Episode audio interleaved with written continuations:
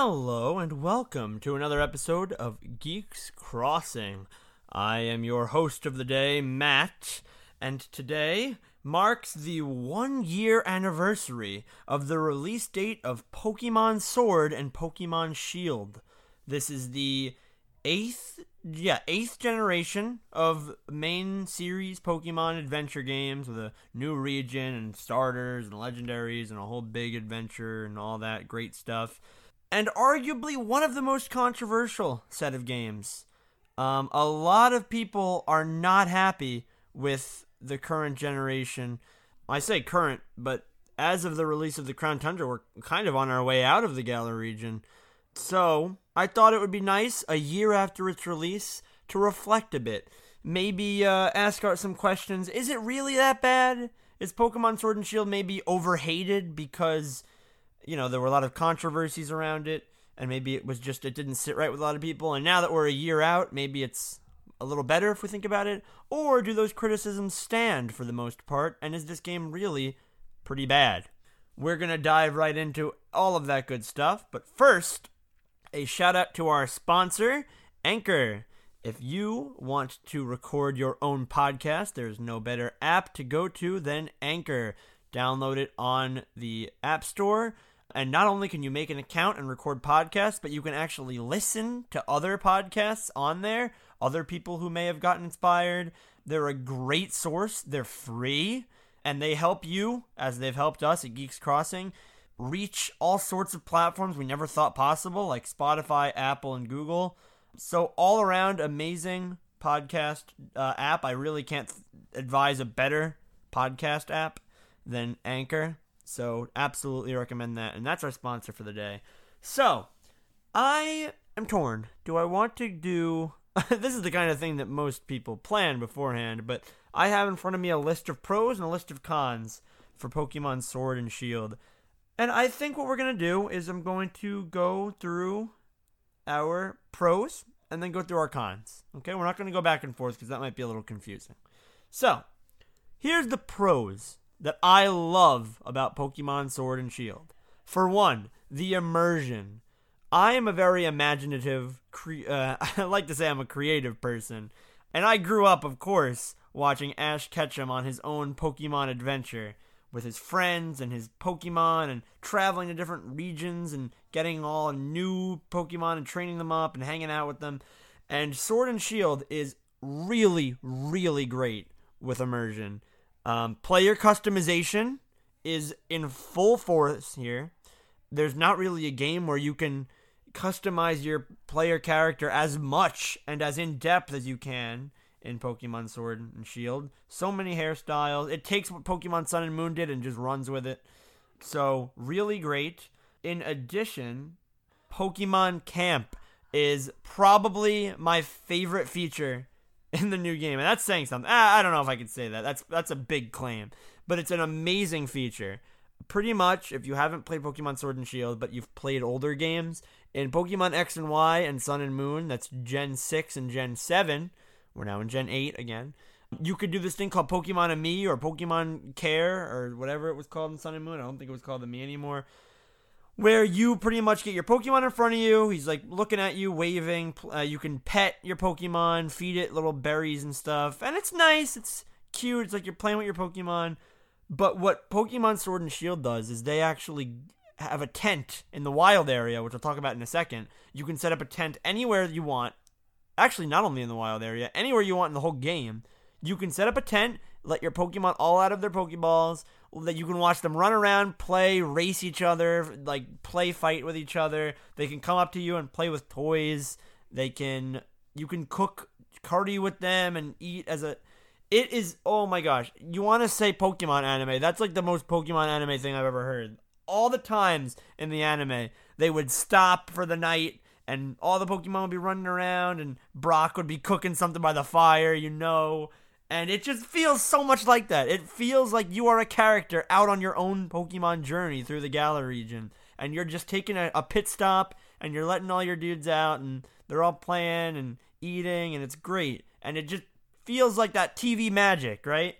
I love being immersed in a Pokemon game, and that is so good.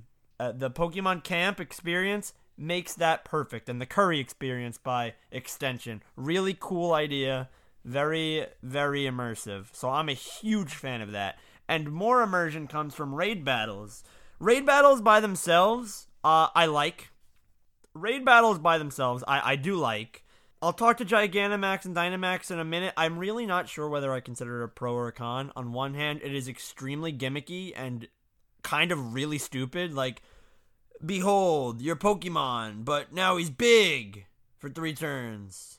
Cool, right? Like, I'm sorry, no, it's not cool. You could have just added some more Mega Evolutions or stuff. You don't have to just keep adding gimmicks.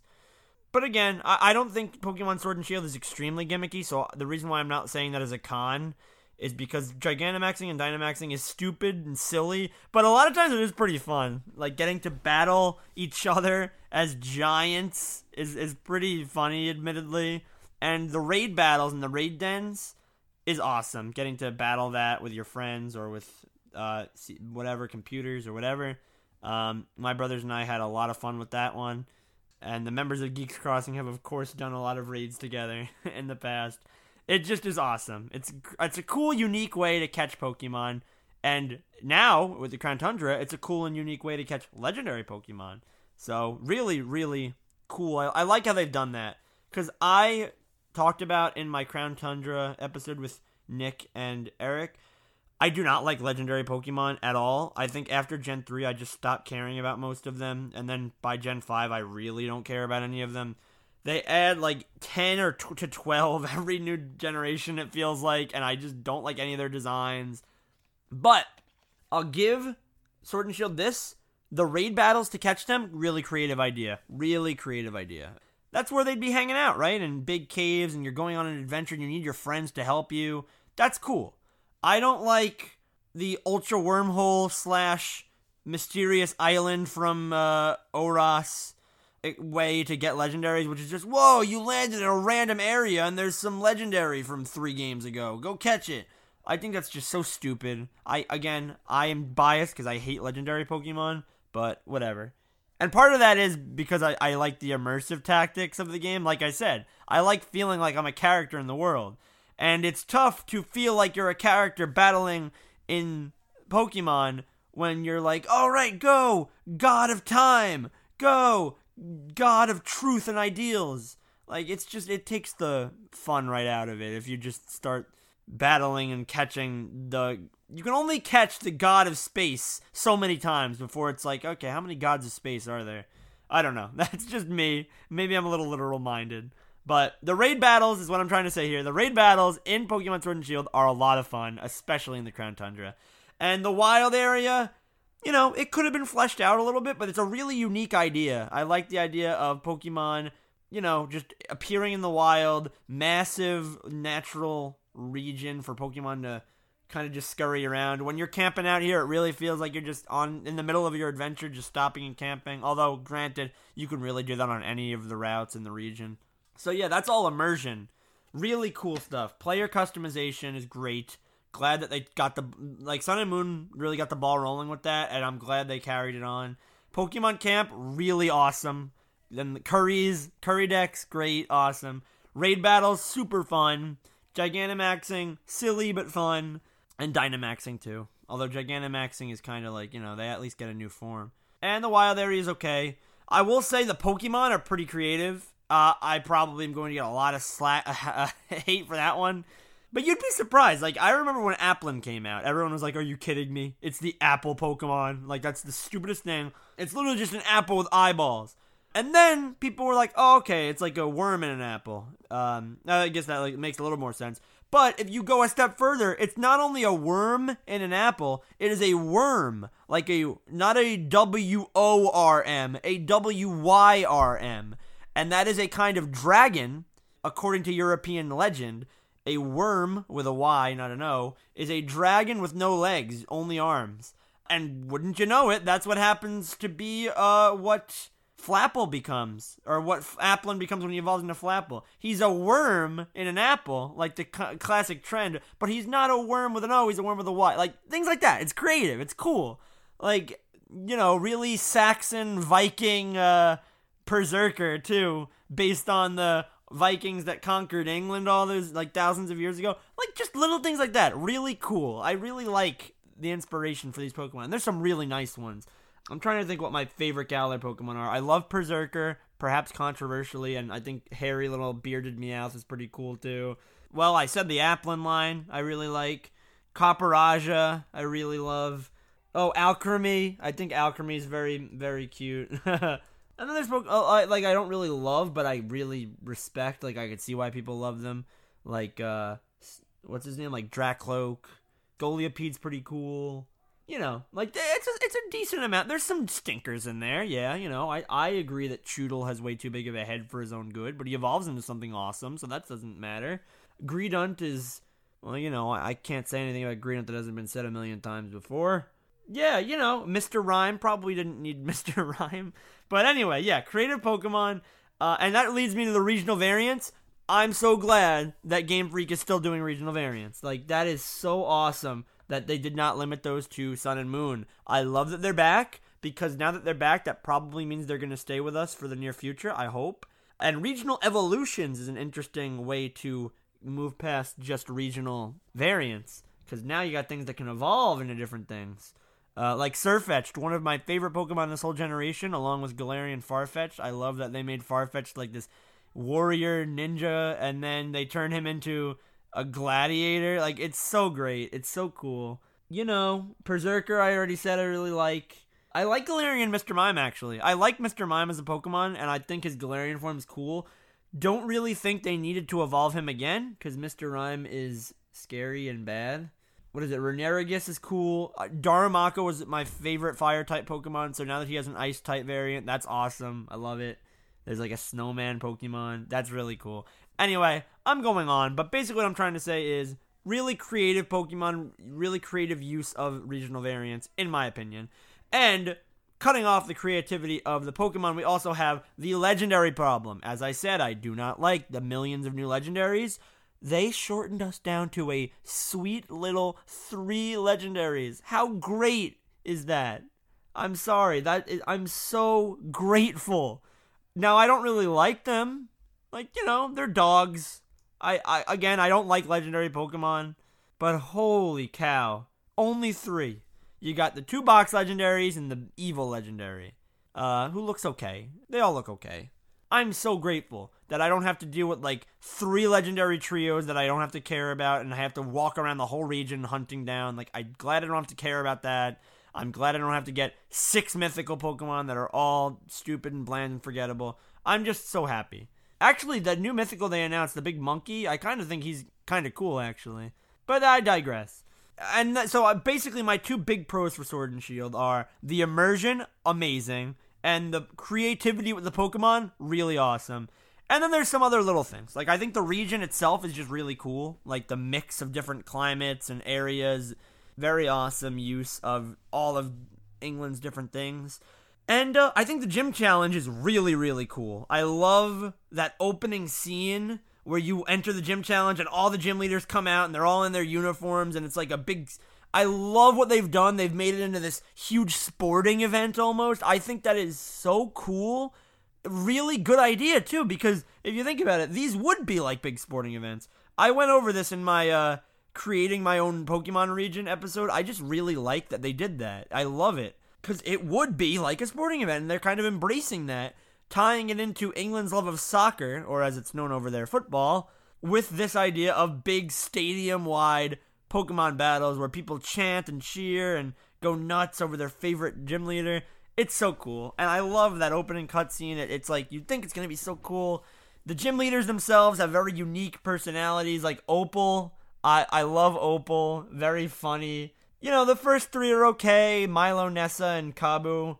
Um, and I that dragon dude who like always goes up against Leon. I, I'm blanking on his name, like Riken or something. I don't remember. Oh wait, actually, it, I'm right on the page.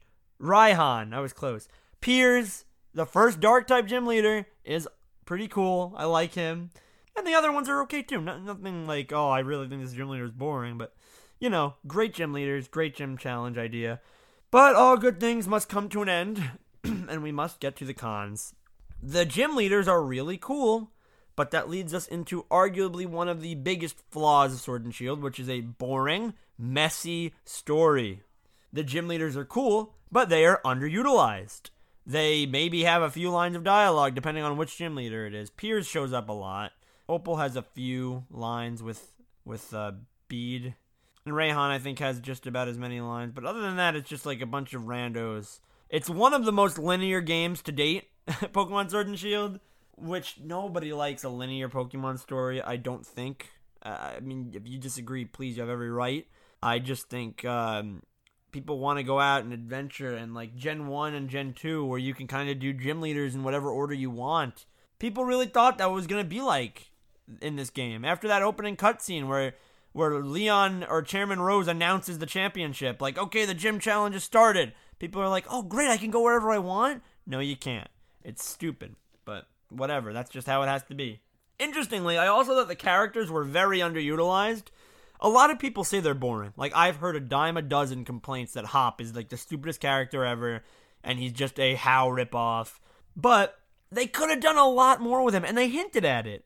I mentioned this again in my other video, video, uh, my other audio, my other episode of Geeks Crossing. Again, I, I said Hop is cool. He's kind of like this loser, but he wants to he wants to be like his big brother, who's the champion. But every time you fight him, you, of course you beat him because that's since Pokemon first started. Every time you fight your rival, you win. But Hop is the first guy where that starts to weigh on him after a while. It's like, oh, you beat me. Oh my gosh, you beat me again. Wow, I, I must be pretty bad oh my gosh, wow, you beat me a third time. I kind of suck, don't I? And then like he just starts getting really sad, and then he starts to have to learn from that, and it's really cool. It's unique, a unique way to take a rival. Honestly, again, people are getting mad at him because like, oh my gosh, he's a friendly rival. We hate friendly rivals. Sorry, I just feel like people in the Pokemon community do that a lot. But I do admire, like I said, I do admire them throwing a few rivals in there because they kind of appease the angry rival and the happy rival crowd. You got a little bit of both. You got Hop as the happy rival, and then you have Bede as the mean one, and Marnie's kind of this in between where you don't really know what Marnie's deal is.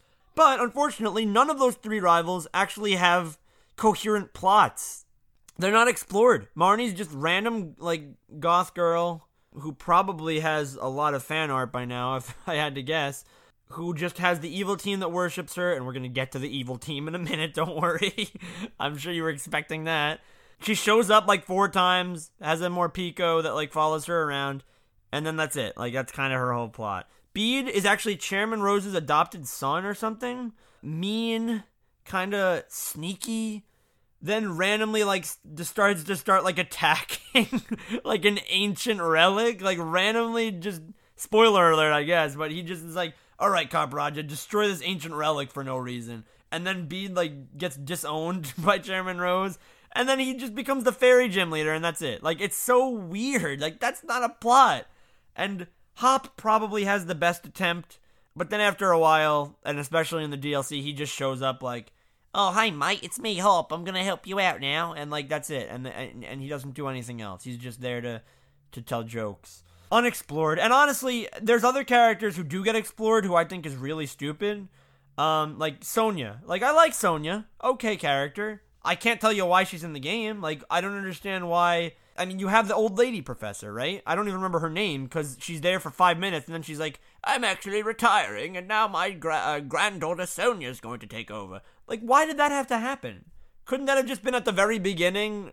Uh, Sonia, like, oh, I'm the professor. I, my grandma just retired. Like, I don't understand why you've you've like had to fake us out with a a, a, a scientist who retires. Like, I don't know. Then she's irrelevant. And Leon, like, I feel like you see Leon every five minutes, and he never has anything to say. It's just like, oh no, I hope I can find my way back to the Pokemon League. I'm so bad with directions. Blah blah blah. Pokemon fighting is about sportsmanship and blah blah blah. Like, oh my gosh, I have nothing to work with here. You were so boring. Give me some of the more interesting characters, and then those characters get shafted. Like we have random. I, I don't know. Like we have a lot of Leon and we have a lot of Sonia and maybe a fair amount of Hop, and I feel like really, um, I don't know. Maybe it's just I just don't feel like they built them up enough to merit it, but whatever. And the gym leaders underutilized. I think they could have really been kind of cool. Like Opal's been the gym leader for like half a century, probably more than that. and we know nothing about. Like, oh, maybe she has memories of of old gym leader. Granted, they did add that in the Crown Tundra. You can do the Pokemon League again, I think, and now all the gym leaders will talk to each other and they'll have unique lines. So I haven't actually played that yet. Maybe Opal says some fun stuff during that. I don't know. That's another pro, actually. Uh, add that to the pro. That that little thing at the end of Crown Tundra where you can now go back and and tag team with any old gym leader you want. That's cool. Uh, yeah, but still underutilized in the gym leader department for such interesting gym leaders. And oh my goodness, the evil teams are painfully pathetic. you have Team Yell, which is just like trying desperately to be Team Skull and failing miserably. It's just Marnie's fans that walk around and occasionally bump into you. I think you literally run into them like four times max throughout the game. And then you have the other team. I don't even remember. It's like, spoiler alert, when Chairman Rose becomes the evil guy, his workers an evil team technically. And I'll be honest, I didn't even realize. I, I think the one time you have to fight them is when you're climbing Rose Tower and they're in the elevator with you. And they barely feel like a team at all. I didn't even realize they were a team after until after I finished the game and I was like, "Oh, I guess that did count as a team." So stupid. It's not like the Aether Foundation in Sun and Moon where it's like, "Okay, this is clearly a team. It's organized. You're to battle them quite a few times." You don't get that from the what is it like Cosmo Co or something? Microcosmos or something. Anyway, bad evil teams. There's not a lot of challenge. Little challenge. It's a lot of hand holding. Hop will lead you around the whole region, pretty much. There's no difficulty settings, which, jeez, I just wish they added that. They had it at the end of Sun and Moon, or not, uh, Black and White, I think. You beat the game and you unlock hard mode. You should just have that as an option at the beginning. It would save so much issue that people have nowadays oh, little kids might say, oh, the games are too hard, and older kids might say, oh, these games are too easy. Just have a difficulty setting. Maybe make easy mode, have a few less Pokemon on the gym leaders teams. Maybe a little lower leveled. Hard mode can have an extra Pokemon or an extra evolution. Again, I talked about this in the Crown Tundra video, but it just feels like such a easy, easy fix to a problem. And now we get to the big con after the story the graphics, animation, and the dex cut. So, for those of you who somehow do not know, maybe you just don't follow Pokemon Sword and Shield. When Pokemon Sword and Shield was announced, a few months later, they announced that not every Pokemon would be in it. They said, all right, listen, we have to animate new models, so we can only animate so many, and there's like 800 Pokemon now. And some people were really mad at that. A lot of people were just like, oh, okay, like that stinks, but in the back of your mind, you're like, yeah, there's almost a thousand Pokemon. I guess we can't have them all forever. I, I get it, sort of. But I think those people were also expecting, like, okay, it stinks, but I get it. And they're going to use this time to make the Pokemon they put in look really good. They didn't. Spoiler alert. If you somehow don't know by now, the graphics look no better than the 3DS on the Pokemon models, for most intents and purposes. It's just lazy. It's laziness. And they've tried to patch it up by adding a bunch of more Pokemon in the DLC, which I respect. But really, you should have just put it in at the beginning it kind of just feels like they did it because they got such a bad blowback. And the graphics and animation are not stellar.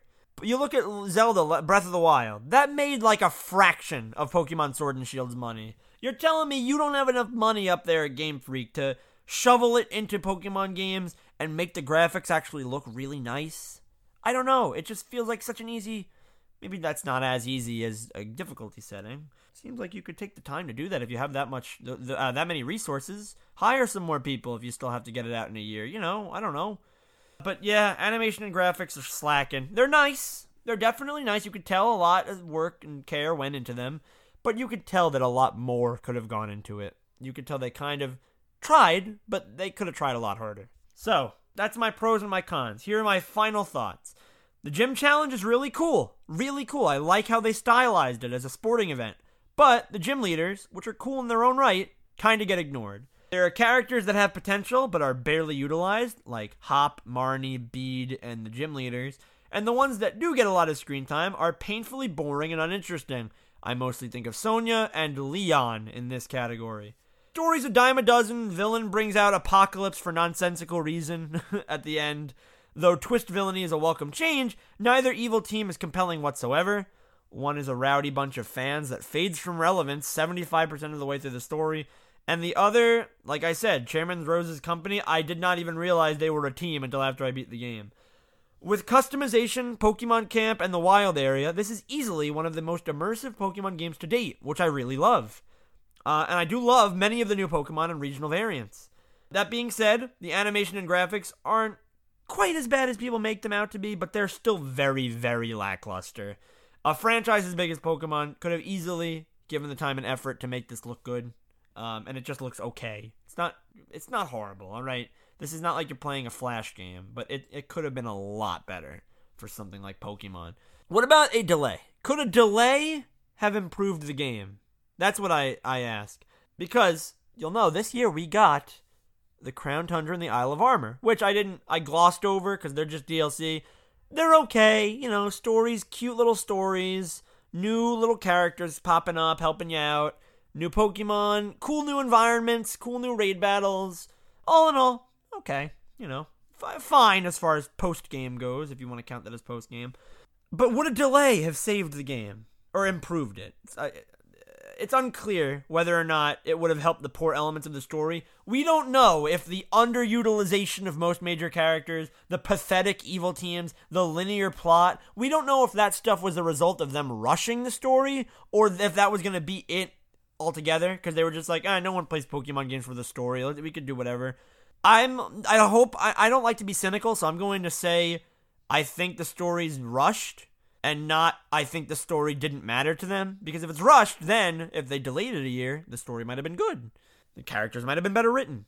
Might have done some more stuff. I don't think they would have added difficulty settings if they delayed the game, because they've never shown any interest in doing that.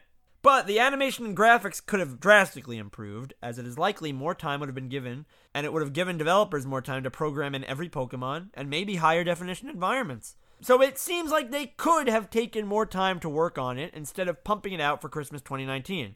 Seemingly, the only thing, and this is what's weird to me, the only thing Game Freak really had plans for in 2020 was DLC.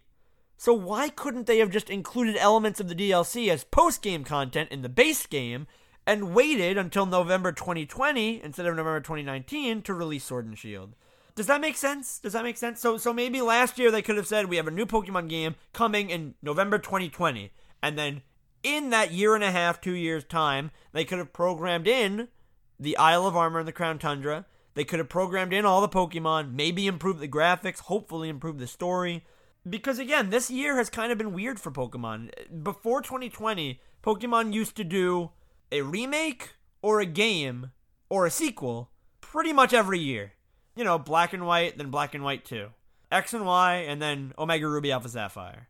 Um, Sun and Moon, and then Ultra Sun and Ultra Moon. And then we even got Let's Go Pikachu and Let's Go Eevee, which are technically Kanto remakes. But that's really not what we have. We have DLC, and it's weird. So I feel like that could have just been stuffed into the base game, and you'd take two years to work on it instead of one. Maybe that would have helped. But again, this is probably just business. I'm not a businessman. I don't run a multi billion dollar IP like Pokemon. But from what I understand about business, you're supposed to ensure the consumers like what they're getting. And with Pokemon Sword and Shield, by and large, many are not liking what they're getting. But on the other hand, the game sold tremendously. They're the fourth best selling Pokemon games of all time, uh, though that may be due to the popularity of the Switch more than anything. But in spite of this status, these games are also some of the lowest rated Pokemon games from a critical standpoint. Granted, critical score is not everything. I've seen movies and played games that critics adored and I absolutely hated. I, I don't I you know, I disagree with judging things just based on what critics say. I but I do think that there's some quality control that could have gone into Pokemon Sword and Shield at the end of the day. So, a final summation, I really love the direction they're going with more immersive games. I think that they still got it when it comes to making cool Pokemon. I disagree with the people who say that they're all lame because they're new. There's some stinkers, but there's always some stinkers. And I really like the direction they're going with the, the gym challenge, making it an actual big event that is like attracts celebrities and things like that. I think that's cool. But I think the story's a mess. Characters are ignored or they're oversaturated, like Leon. Sorry, Leon. Like you're, he's a good guy, but he's just so painfully boring. I think the animation the graphics really kind of suck. Not horribly, but the Switch can do better. The Switch can handle better, and Pokemon deserves better. And there's just not that much challenge. Again, that kind of goes into what the story is. Yeah, I mean, all in all, my final rating, as I reflect on Pokemon Sword and Shield after a year, is uh, it's a mixed bag. It's not amazing. but it could have used a little work.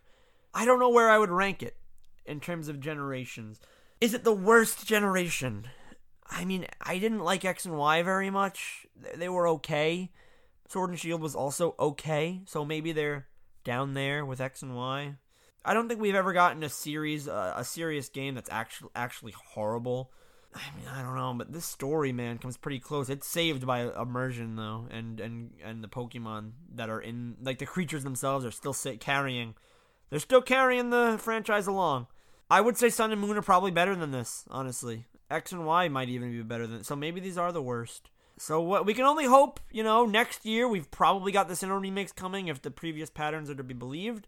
If not, because it won't be a new generation next year, so the, it probably has to be that that or Let's Go games that are Johto based. Uh, shout out to Eric in his first ever solo episode of Geeks Crossing. He talks about what games we might get next year. We don't have any confirmation yet as of the time of me recording this, so you should go give that a listen and see what comes next. But I will say that what has just come, Sword and Shield, mixed bag. Pokemon took a lot of steps in the right direction in terms of a more immersive game experience and some cool new critters and some awesome regional variants. Keeping that stuff going is awesome. I like that they're redefining the gym challenge after two games in a row where we didn't see a gym challenge, which was Sun and Moon and Ultra Sun and Ultra Moon. That's nice. It's cool. But I'm sorry. Story of Pokemon just keeps getting worse and worse, it seems. The stories and the plots and characters are getting dumbed down. And I'm sorry, the graphics could have been so much more. So I know I've repeated myself a lot, but that's what I'm leaving you with today. What did you think of Pokemon Sword and Shield? Did you like it? Did you play the DLC yet? Do you plan on buying it if you haven't already? And what was your favorite Pokemon or gym leader in Pokemon Sword and Shield? Join our Discord and follow us on Instagram at Geeks Crossing. And I will see you guys later.